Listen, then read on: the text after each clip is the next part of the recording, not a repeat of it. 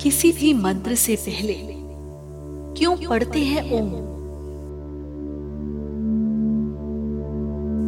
ओम शब्द। तीन अक्षरों के मेल। यानी अ, उ और म से मिलकर बना है। इसे संपूर्ण सृष्टि का प्रतीक माना गया है। इसके उच्चारण मात्र से जीवन से सारी नकारात्मकता खत्म हो जाती है। तो क्यों ना ये जाने कि किसी भी मंत्र से पहले ओम के उच्चारण का क्या मतलब है? और इसके बारे में क्या कहते हैं धर्म ग्रंथ श्रीमद् भगवत गीता के अनुसार किसी भी मंत्र से पहले ओम के उच्चारण से व्यक्ति को अत्यंत पुण्य मिलता है। ईश्वर की कृपा से मंत्रोच्चारण करने वाले जातक को परम गति प्राप्त होती है। वहीं कठोपनिषद में बताया गया है कि ओम शब्द में वेदों का सार, तपस्वियों और योगियों का सार समाया हुआ है। इसलिए जब भी किसी मंत्र का जाप करें, उसके पहले ओम मंत्र का जाप ज़रूर करें।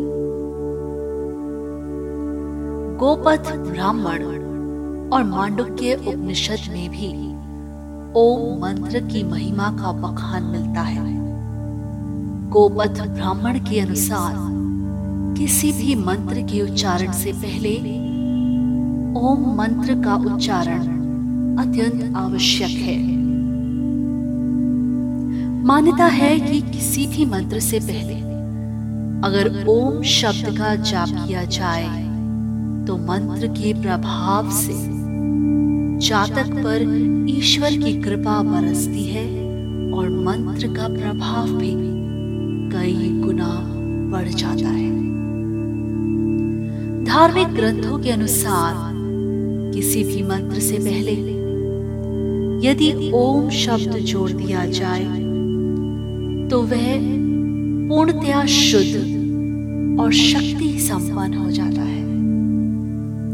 किसी देवी देवता, ग्रह या ईश्वर के मंत्रों के पहले, ओम लगाना आवश्यक होता है। मान्यता है कि ओम के बिना कोई भी मंत्र फलदायी नहीं होता। चाहे उसका कितना भी जाप कर लिया जाए। तो आइए, क्यों ना हम भी ओम का जाप करें और जीवन को सकारात्मकता की ओर बढ़ाएँ।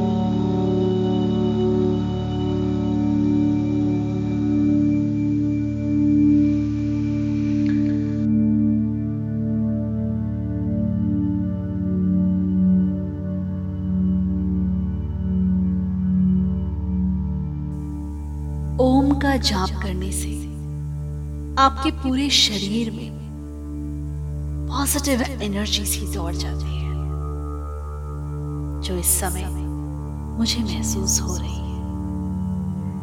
आपको लगता है आपकी लाइफ में कोई भी टेंशन कोई भी परेशानी नहीं है।